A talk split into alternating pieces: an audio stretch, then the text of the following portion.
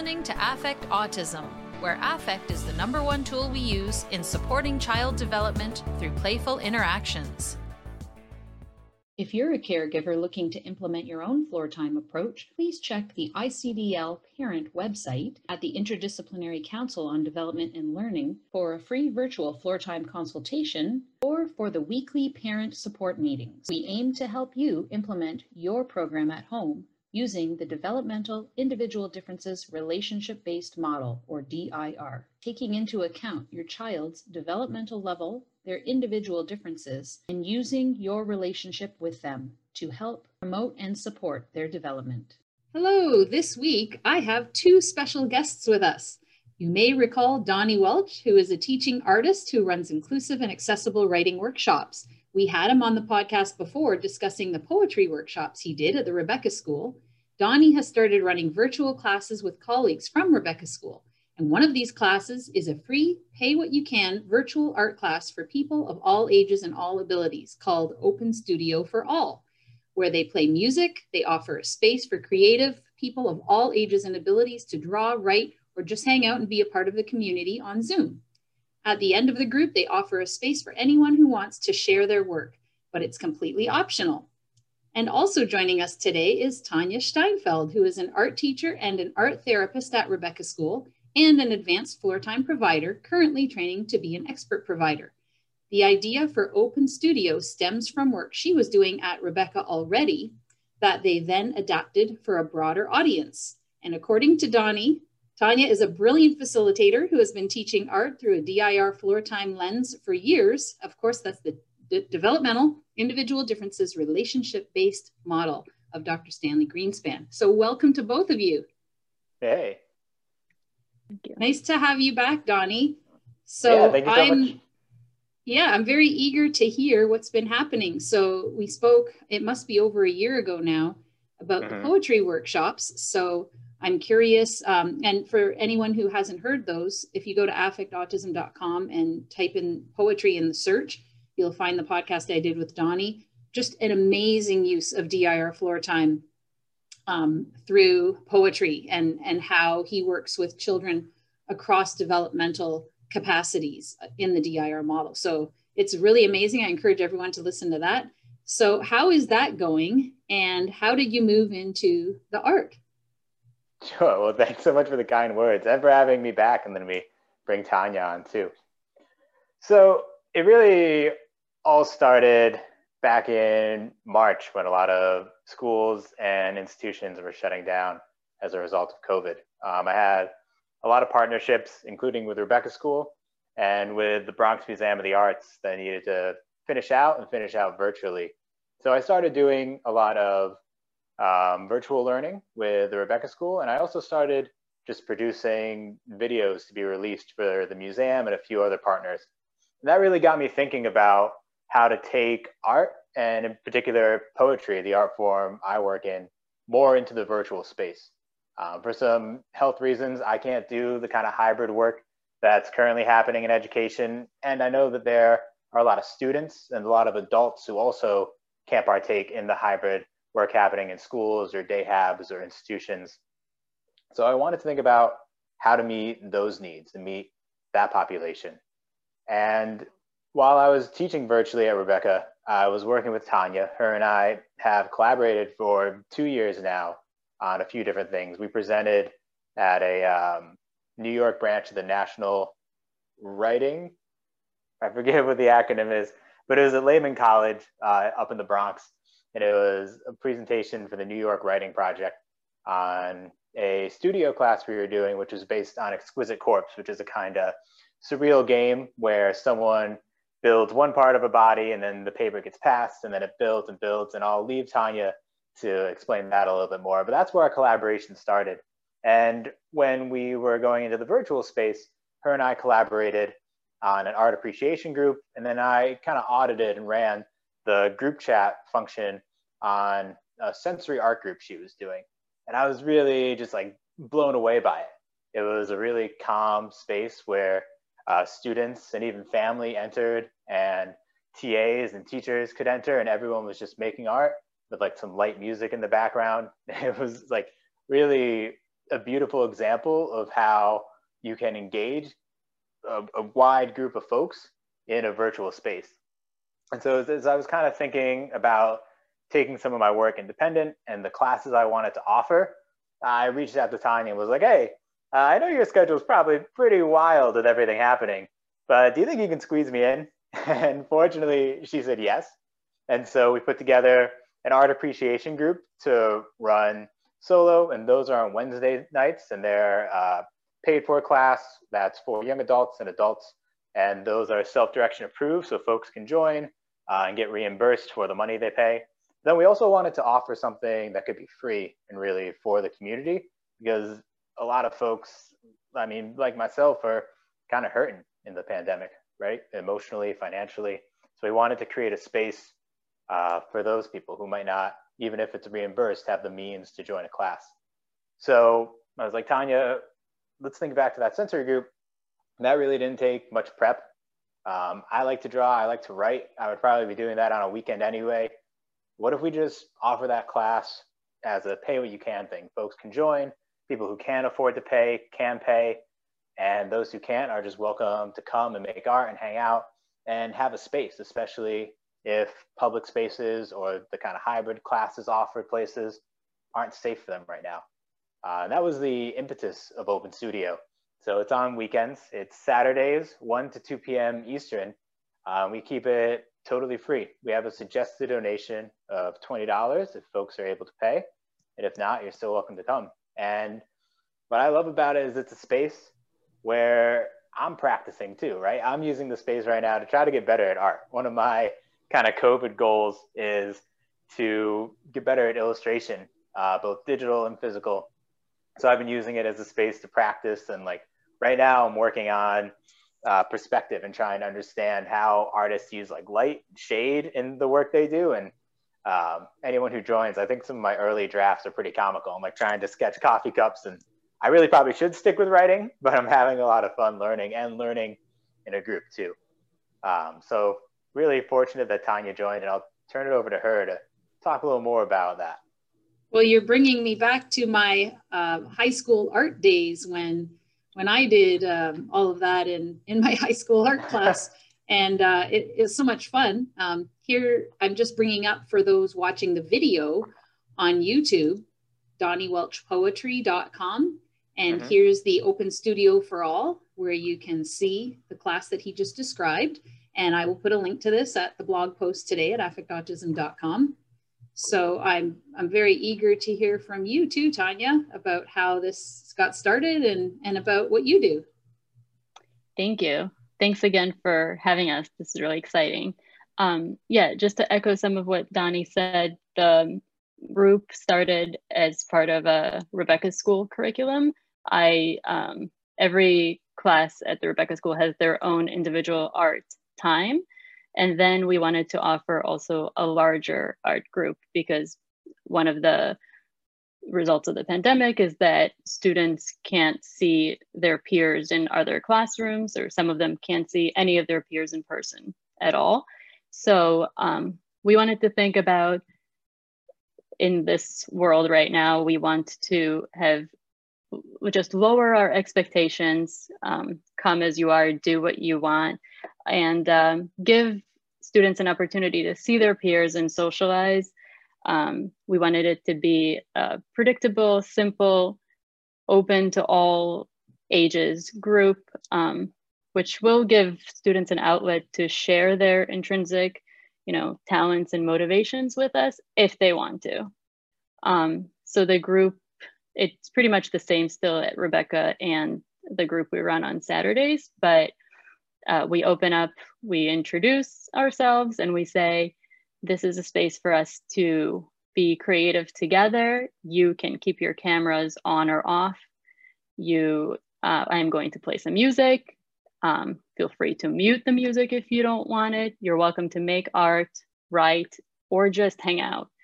And I feel that um, it's so empowering and regulating to just be a part of a community where you're told it's okay to do what you want to do and we just want to be with you um, so the groups were going really really well at rebecca and we thought this is so impactful for our students, it's definitely going to be um, a good out um, a good outlet for other people outside of Rebecca. So Donnie said it takes place on Saturdays for an hour. And I think for me personally, it's just, it's so regulating. Just no matter what is happening in the world, I know that on Saturday from one to two, I get to make art and see some familiar people. So I'm really happy that it's happening. That's great. Um, I, I, imagine that the hour goes by quickly. Mm-hmm. Yeah, it flies by for sure. Um, yeah, I I have so many questions, but uh, I guess the first thing that pops into my mind as a parent of a young, impressionable autistic child is um, do you have any limitations or rules about profanity for instance? Like i don't know in in poetry like you know in in different types of, types of poetry some profanity might be part of a legitimate expression. But when there's younger kids attending the parents may not want them to hear so do you have any sort of censorship around profanity rules or anything like that yeah so um, we've had a few groups on saturday where everybody everyone who attended were adults but anytime that we don't, we say um, that all this, like, since this is open to a variety of ages, we want everyone to be comfortable and safe. And so all the music we play is, um, you know, PG. and uh, also, we'll give a little disclosure about um, we want you to make any art that you want, but please be mindful that if you made something um, that maybe is not appropriate for someone younger, maybe you could share it with us privately, but we haven't had profanity or any kind of gory images yet. yeah, no, and I think there's a there's a level of trust too. Like Tanya mentioned, uh, like in the workshops I run and the groups Tanya run, it's the same folks over and over again, and we're hoping to add new folks. But you get into the routine, you get into the rhythm of each other's work, and with that comes a level of trust. So if folks want to make something, that's great.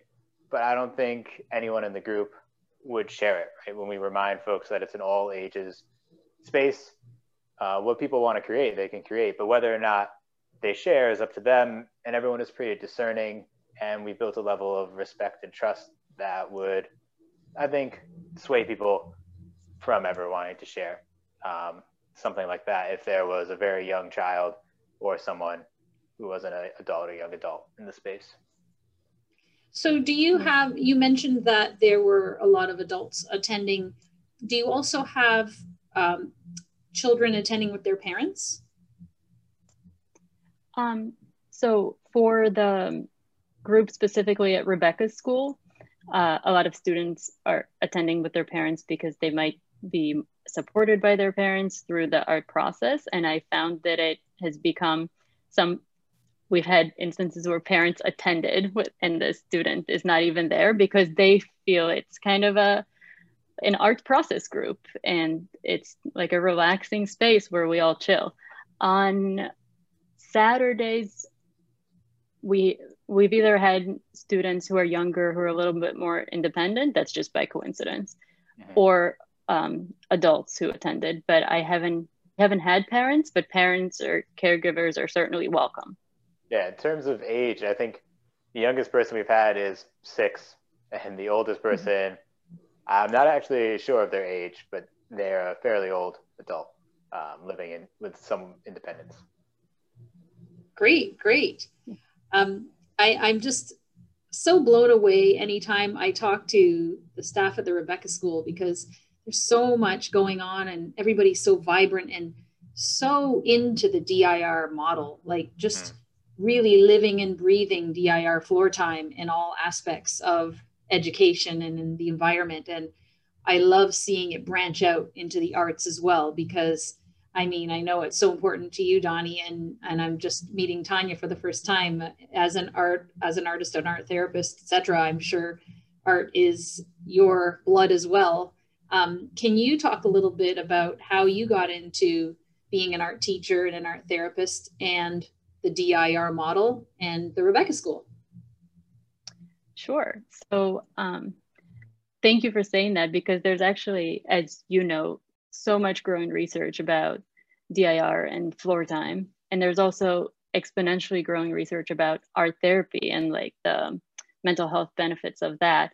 But there is very limited research about art therapy used within the DIR model. So uh, trying to change that. Um, I actually graduated at my bachelor's and master's in fine arts.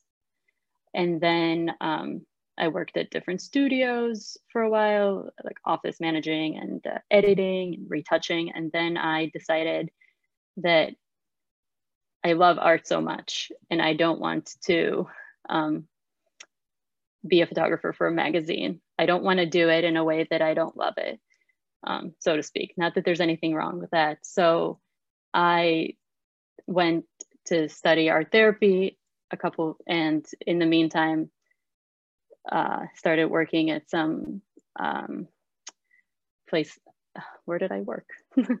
uh, Montessori and like uh, learning more about autism. So art and autism became kind of the demographic and what I wanted to do. And so I found Rebecca School and pretty much moved to New York to try to work there. Um, so I worked at Sinergia for a while as um, an art teacher for um, like a ComHab center and then um, got a job as a TA at the Rebecca School. And I, a few years in, became the art teacher. And then we've expanded our mental health department to offer art therapy as a service. So I'm really fortunate to be able to do that in the context of the school as well. That's wonderful. And had you heard of DIR floor time before going to Rebecca? Yeah, that's why how I found Rebecca. I heard of DIR floor time. I was interested, but by no means did I know did I understand what it really was. And I just then, knew that I was working. Oh, I was just going to say that at a place that utilized ABA and it just wasn't sitting with me. So I looked for something different. Right. And I mean, I can imagine if you love art, then a behavioral therapy would be so anti art.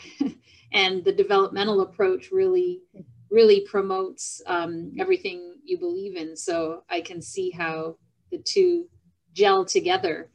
Um, is that when you Absolutely. started taking your DIR courses once you started working at Rebecca? Yeah, I think maybe about a year in, I took 201, 202. Um, but I think you have you have to take 101 to during orientation. Great, great. So yeah, I started and kind of advanced from there. Excellent. Um, yeah, I know um, I've done a handful of podcasts. So we did the poetry one, Donnie and I. I did a music therapy podcast with John, who was doing music therapy, John Carpente at Rebecca School back mm-hmm. in the day, and now he he works at um, his own.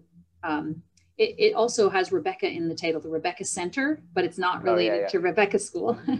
and then yeah. I've done a number of podcasts with Rebecca School staff about process oriented learning.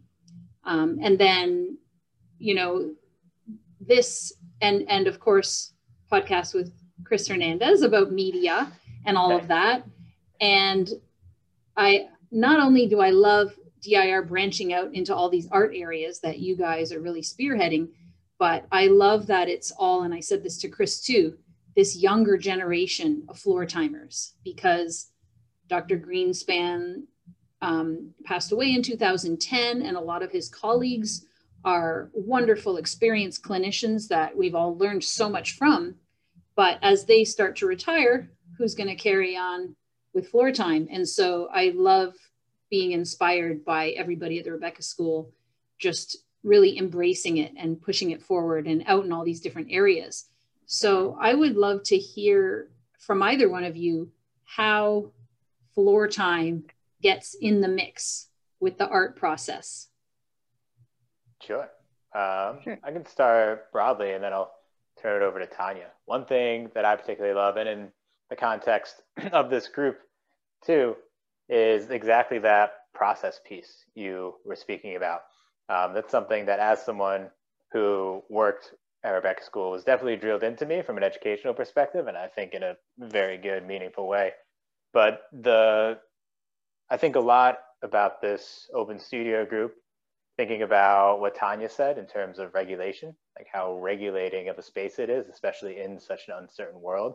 And I think there's something to be said about the process of art making that really ties into that, right? Like we're not as a group working on any one big collective project together. We're all working on our own individual things, but something about sharing a space, even a virtual space, in that process allows us to really regulate with one another, to really co-regulate in an interesting way.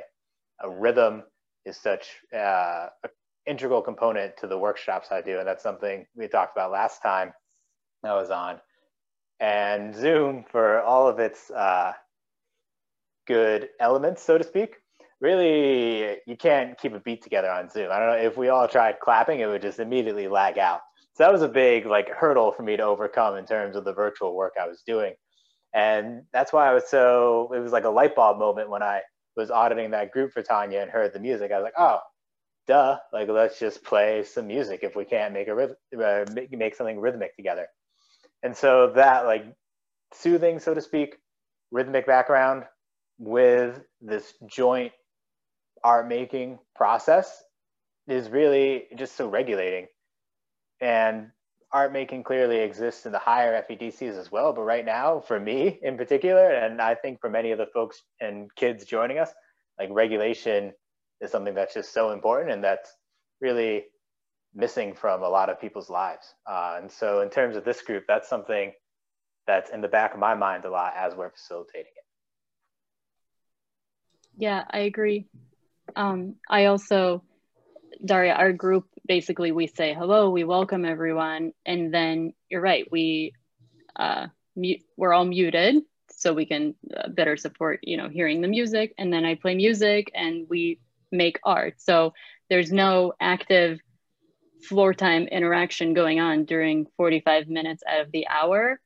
But um, we certainly use our um, knowledge of, you know, DIR and the floor time model when during the sharing portion and kind of try to support everybody's individual differences by acknowledging uh, why we're all muted, by giving people the the go ahead to turn their cameras on or off or walk off screen, um, and just uh, by giving them like the green light to do what makes them comfortable and saying that any path is okay yeah yeah and that, and i oh, i was just going to say um, you touched on regulation co-regulation the i the individual differences and really that sense of community really is the r that you talked about at the beginning mm-hmm. how it's this predictable safe place to go every week where you feel safe and you feel comfortable and it's because you've built a relationship with the people that you're zooming with zooming yeah. nice i like that um, making art also i mean has benefits for no matter what um, developmental capacity you're at that day. But what it truly does is that it's a relaxing activity and it gets you a better understanding of yourself. And by doing that, you have a better understanding of others and of the world. So we're all kind of just trying to get a better understanding of ourselves and the group together. Absolutely. I was going to jump on um, Tanya's mentioning of the cameras and kind of laying out that feature, I think is really important. Environment is something I think a lot about, and I believe I always spoke a bit about that when we potted last. That maybe potted shouldn't be a verb on second thought. Um, Pod, when we podcasted. Talked, when, yeah, podcasted. That's the better iteration. And actually, um, Chris Hernandez taught me a new word, vodcast which I guess Whoa. is sort of what we're doing, where it's a video podcast, so it's a vodcast. Yeah. oh, that's funny. I'm ex- he's an exciting dude to talk to for sure. He and I uh, meet and touch base about new ed tech stuff and techie stuff, and it's always a blast. He's always teaching me something new whenever we talk. Um, yeah, I, I actually told him I might ask to jump in on them with you guys every now and then, and I might oh. consult with him about um, technology issues that I may have with my podcast because he, yeah, he's absolutely. up on all of it. He's he's got it all down. yeah, he's been sure. instrumental for Rebecca's school going fully virtual. So mm. he's a great resource if you need. Definitely. Yeah. But that environmental piece um, is something. It was another hurdle to kind of overcome in the virtual space, and I think this session, uh, or this group rather, accomplishes that really well. I've been like pretty involved on Instagram, social media, and seeing what teachers all around are doing in the virtual space. Um, and I, I think, I actually think uh, back to this presentation that uh, Gail Tibby gave about, uh, I forget the exact title, but it was like doing less. Um, and this idea that education is always trying to do more, more, more, more, more. And I think a lot about that when it comes to virtual work, like, like doing less. Like the actual setup of Open Studio is like pretty basic. We're not doing much more than the three of us are doing right now, besides putting some music in the background, right? We don't have like an interactive Bitmoji classroom. Uh, we don't have anything wild going on. And those tools are certainly useful if you can use them right and get students engaged with them.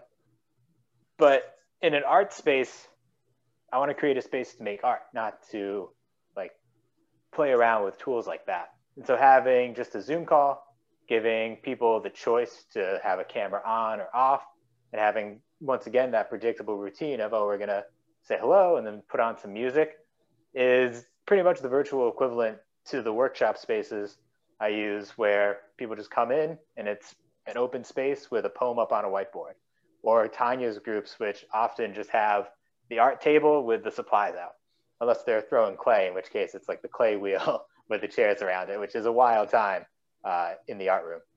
But I think that's something really important and something for educators or teaching artists working in the virtual space to consider is like you don't need to craft this this like AR interactive environment.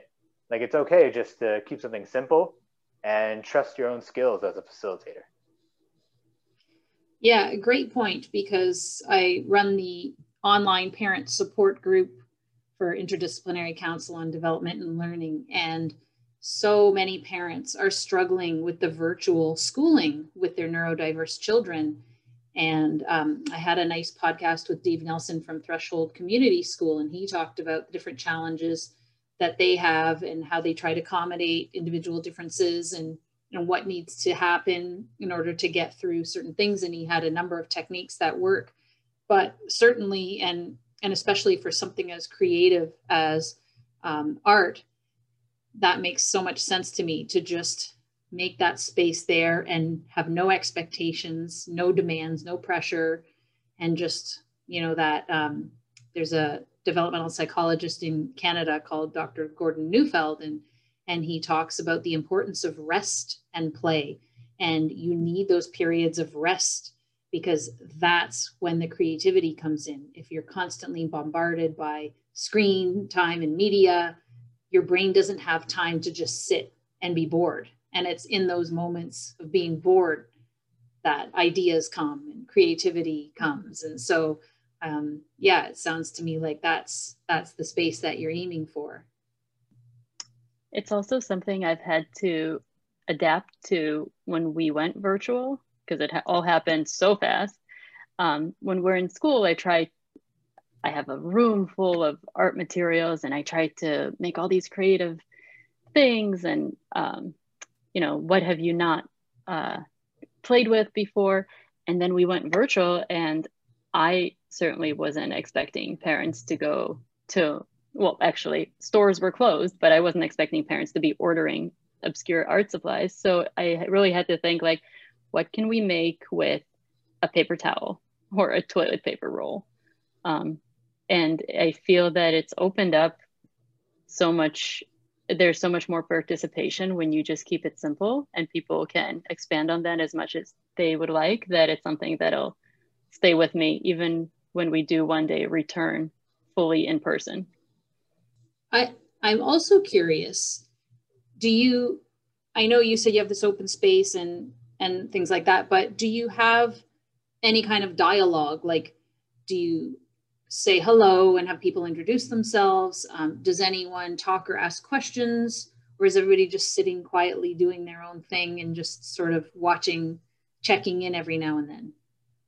Uh, do you mean during our um, open the studio? open studio, yep. It's pretty quiet during um, the one that initially started at Rebecca School. It was much larger, and a lot of the students actually utilized the chat to kind of talk to each other, which was a great way to do so without, you know, distracting other people who might be drawing or just listening to music. Um, but yeah, I at this point it's kind of um, a set group and people know the drill but I always just introduce and I, I'll say what the expectations are and I'll ask if there are questions and then we'll get started. I find yeah. that people come in, they're like ready. Yeah, we keep in this group also the chat active, so that's a space for everyone to talk. Um, and like you mentioned in our little elevator pitch, at the end there is a share aloud piece for folks who want to do that. And so in that work, we facilitate conversation around the art, which is really mainly just us using the spotlight feature on Zoom so that way, whoever is currently presenting can like hold up their artwork and have it be what's mainly in the frame, and then talk about it, uh, share their like process in making it, and people can like compliment, comment, and that's really the most like interactive piece in terms of conversation. And I imagine that's something that a lot of people might just feel comfortable watching a few times and then they oh, might yeah. get the idea in their head like oh i want to present mine one week but i'm too nervous or i don't know if my art is good enough right now or whatever but then seeing that um, from a, a, number of different people then that will sort of help them prepare for what they'll present and um, i imagine gives them a sense of accomplishment and pride yeah absolutely. for sure we also uh, you know if people's cameras are off i won't ask if they want to show. I'll just say whoever wants to show, hold it up. Um, and if someone tells me, oh, I don't want to show today, I'll just say, thank you so much for coming. I'm ha- so happy you were with us. There's no right or wrong. And I also feel I'm definitely a person who would observe first before I jumped in and shared. Um, but I feel that just saying, you don't have to do this, there's no wrong answer, people open up so much more. Yeah i i i think that goes for almost anything. When you mm. request something from someone always give them that option to say no and they're more likely to say yes. Yeah. Yeah something i um, learned a little too late in my life. Yeah.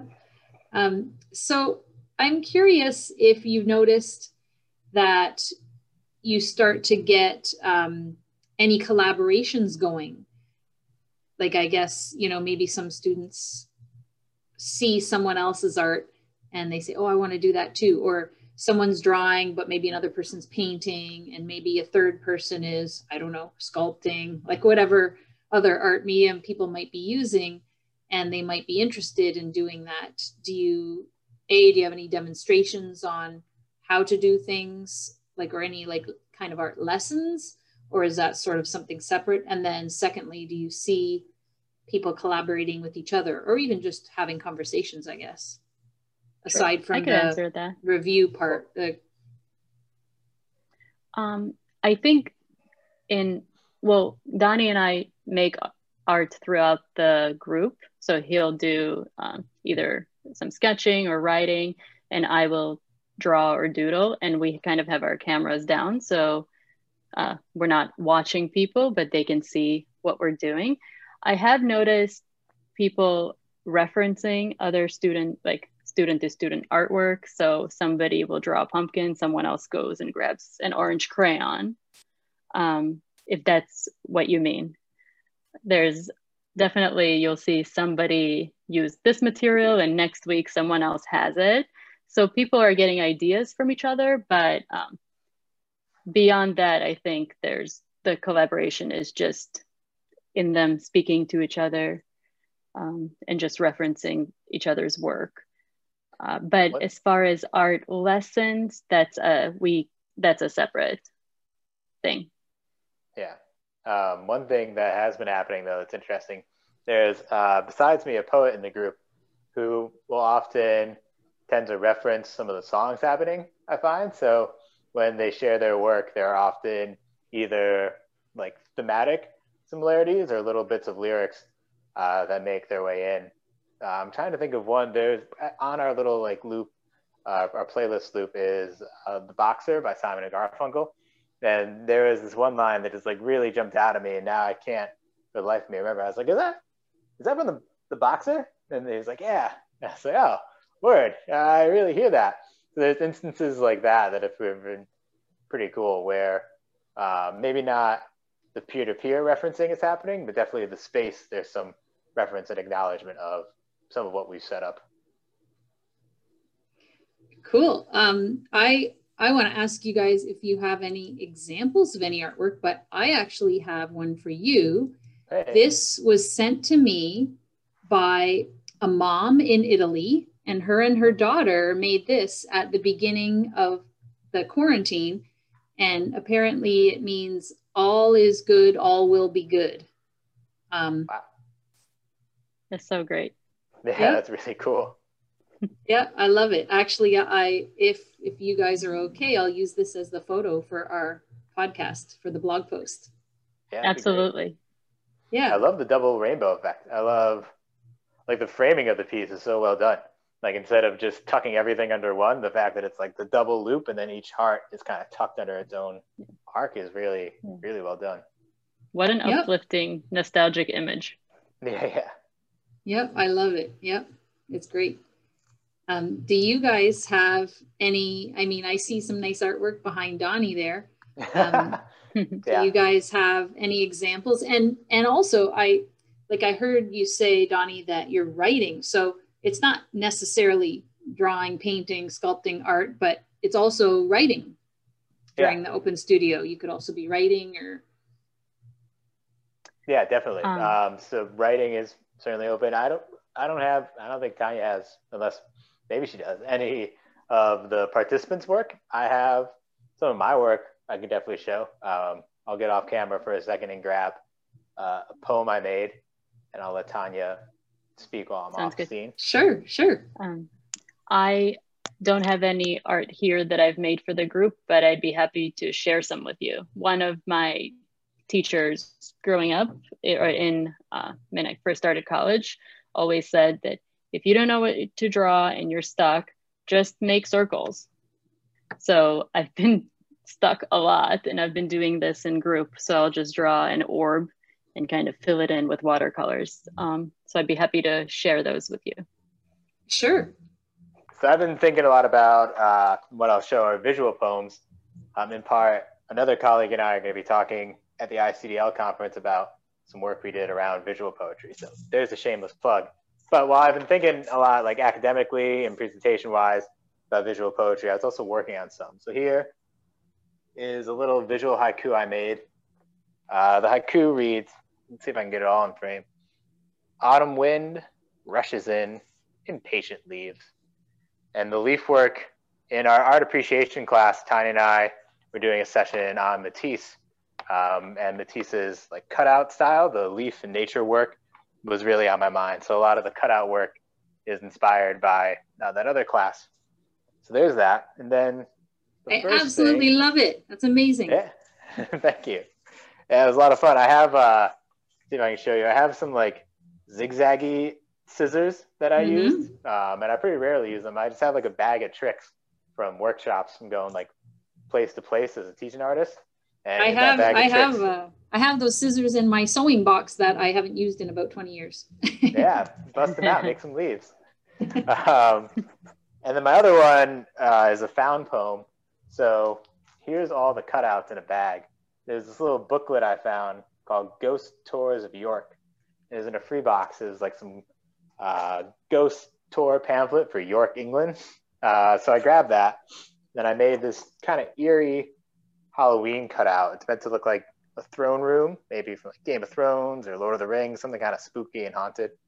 Um, and all this work is some of that like rough, thicker cut uh, cover that I cut out and layered and layered and layered. And the black and white are pictures from the book itself. Um, and the text reads uh, the title is The King's Manor, and it reads The singing of an old Irish song, the Kerry dances, drifting straight through the walls, straight through me as I sat in this place. There's that. Awesome. Yeah, I love fun. Found poetry is actually something I really love to model. I find it a really like accessible iteration of poetry because it involves taking something and just doing a lot of cutting and gluing um, and really like self-selecting the words that resonate with you. So it's something that i really love to model and really love to teach. So i started off our sessions making this found poem. I think it took me like three three sessions worth to finish it all the artwork included.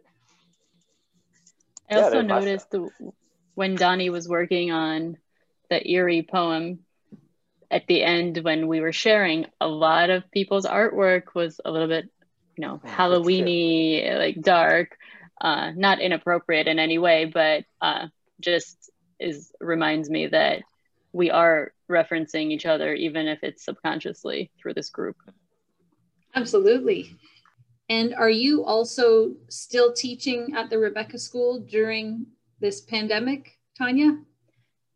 Yes, I am. So the Rebecca School was fully virtual up until the end of summer, and now we've reopened as a hybrid model. So there are two cohorts, um, cohort A and cohort B, and um, everyone pretty much teaches in person two days a week and then from home three days a week. Okay, and how does that look like now? I imagine you've had to make quite a bit of changes. Yeah, there's actually the students are doing great and adapting really well to wearing a mask and kind of respecting personal space. The school is taking a lot of precautions um, and doing all they can to keep it uh, with PPE and keep the space safe. Um, there's definitely materials that are we're not using right now, or um, you know, there's no bubbles, there's no singing, but it's working well. What I sort of chose is um, students who I thought would benefit more from being in person, who maybe uh, weren't necessarily accessing Zoom or art on Zoom, as well as some. So those students I see in person, and then um, I sort of figured if it's not broke, don't break it. So if students were doing really well um, in virtual learning for art class, then we kept those.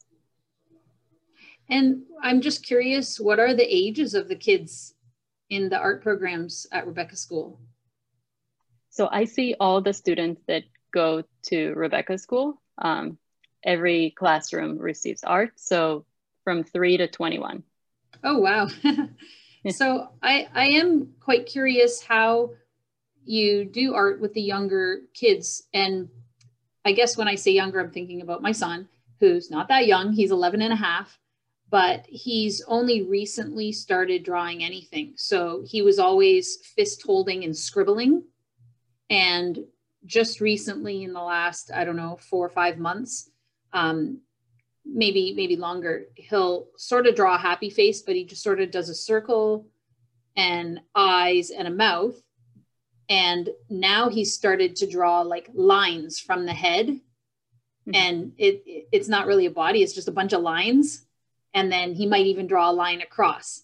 But he's very quick. He doesn't like spend time. He's just and puts a pencil down. And that's about the extent of his art.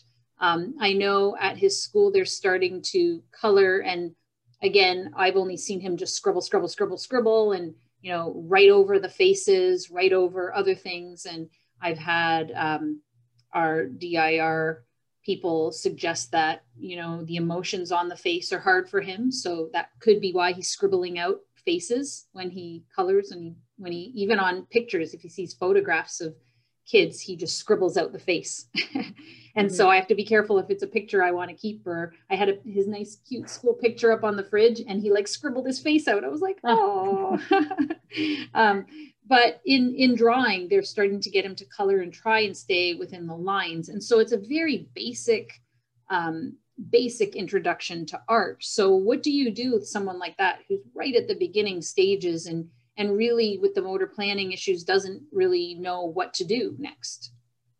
Yeah, thanks for asking that. So actually, a lot of people, maybe rightfully so, think about art as like drawing, painting, sculpture, um, maybe coloring, but um, I definitely art doesn't look like that at Rebecca's school. Um, a lot of the younger kids, it's more sensory based. So we might make different doughs. We might um, read a book about color mixing and then mix different inks. We might squish two plates together to see what happens to the paint. Um, I'm not really interested in the finished product unless the student is. I definitely want to support their interest and uh, you know encourage them to draw if that's what they're doing. But um, if they're not interested in holding a crayon, then we will do something different. I really just I think of art as um, being creative with new materials. So um, if somebody's building a sculpture out of, you know, toilet paper rolls or boxes, somebody else could be drumming on the box, and that's perfectly fine. They're sharing space with us and enjoying themselves. Um, I also feel that since going virtual, a lot of the students who might not be doing any intricate, more intricate um, crafts are doing them now because the parents are doing, are helping out. Um, so that's part of it, but it's definitely not a requirement. We do a lot of, we've done tie dye and color dipping, and um, we do things like scavenger hunts, like go look for something that's red. Um, we play a lot of games, kind of uh, freeze dance, only freeze draw. So we'll show, you know, a line or a circle, and then I play music, and for a minute and a half, let's see what everybody else makes from the circle. Um, so definitely, there's no kind of prerequisite to have to be artistic or to be able to color in the lines or hold a crayon. Oh, those are all amazing examples. And I think my son would love all of those things especially mixing the colors and anything to do with like explosions and you know messy stuff even yeah. though he doesn't like getting his hands messy he loves watching the mess so and that's perfect imagine. we have yeah. students who watch and if that's how they want to participate that's great right they're sharing space and they're engaging yeah and i mean when donnie was talking about the art the last thing i thought about was cutting out shapes and pasting them on a paper and and using words too like that didn't even cross my mind. And and of course uh, possibilities are endless with art. So um, i think like you said your teacher said to you if you don't know what to do just start with drawing circles. Um, similarly i think some of the kids may not have any ideas of what to do but then you give them all these different examples and then at least they see oh i like i want to do that. And it gives them a mm-hmm. starting point and from there they branch out and bring in their own ideas and build upon those. Yeah thank you. For sure. That's great. Yeah i'm going to pull up the web page for the icdl conference. Hey. Because i will also be speaking at the icdl conference and so yeah i saw you on there so um, I encourage everybody to sign up. It's a virtual conference this year. There are presentations from November 1st to the end of the month, almost every day, um, multiple presentations a day. And for parents, it's only $49 and you get access to every single one. And they're all live, they're not recordings, they're all live. That's basically um, the Interdisciplinary Council on Development and Learning's shtick is that we do everything live and interactive so this is the schedule. There are multiple times that things are shown. So there's still the whole rest of November to check it out. So I hope that people will look into that if they haven't already. And um, do you know which day offhand you're presenting? Uh, they're both Mondays, I believe. The first is Monday the 9th. That's our afternoon slot, so it's 1 p.m. And then Monday the 23rd is our late night. So it's 8 p.m. Here we go. Oh, the aim is song, poetry, rhythm, and the art of communication. So that'll be amazing. Looking forward to seeing you at the conference as well. Oh, thank you. I will put the links in the blog post at affectautism.com. And is there anything else that you wanted to share about the art studio or about any of the other work that we've talked about or about how it relates to DIR floor time? Here it is. Cool. Before Uh, we sign off or No, we're running sessions through November. Um, so if you get this a little late and are like, oh man, November 21st is coming gone, don't worry. We'll be back after the holidays in January. So you can stay tuned on this website page that Daria is sharing. You can email me at donniewelchpoetry at gmail.com. Um, and I'll have the dates up for our winter spring sessions probably honestly fairly soon. Uh, I'd like to have them ready by December. So, if, like I said, if you're seeing this late, just please contact me, email me, and I'll let you know when we're back uh, starting January or February, running through spring. Excellent. Yeah, I, I'm thrilled to have learned more about this. And I'm just so inspired by you guys inspiring others to get into art. So thank you so much for Yeah, everything. thank you for having us. Thank you so much for having us. It's nice to meet you and sort of in person. you too. Until next time, here's to affecting autism through play.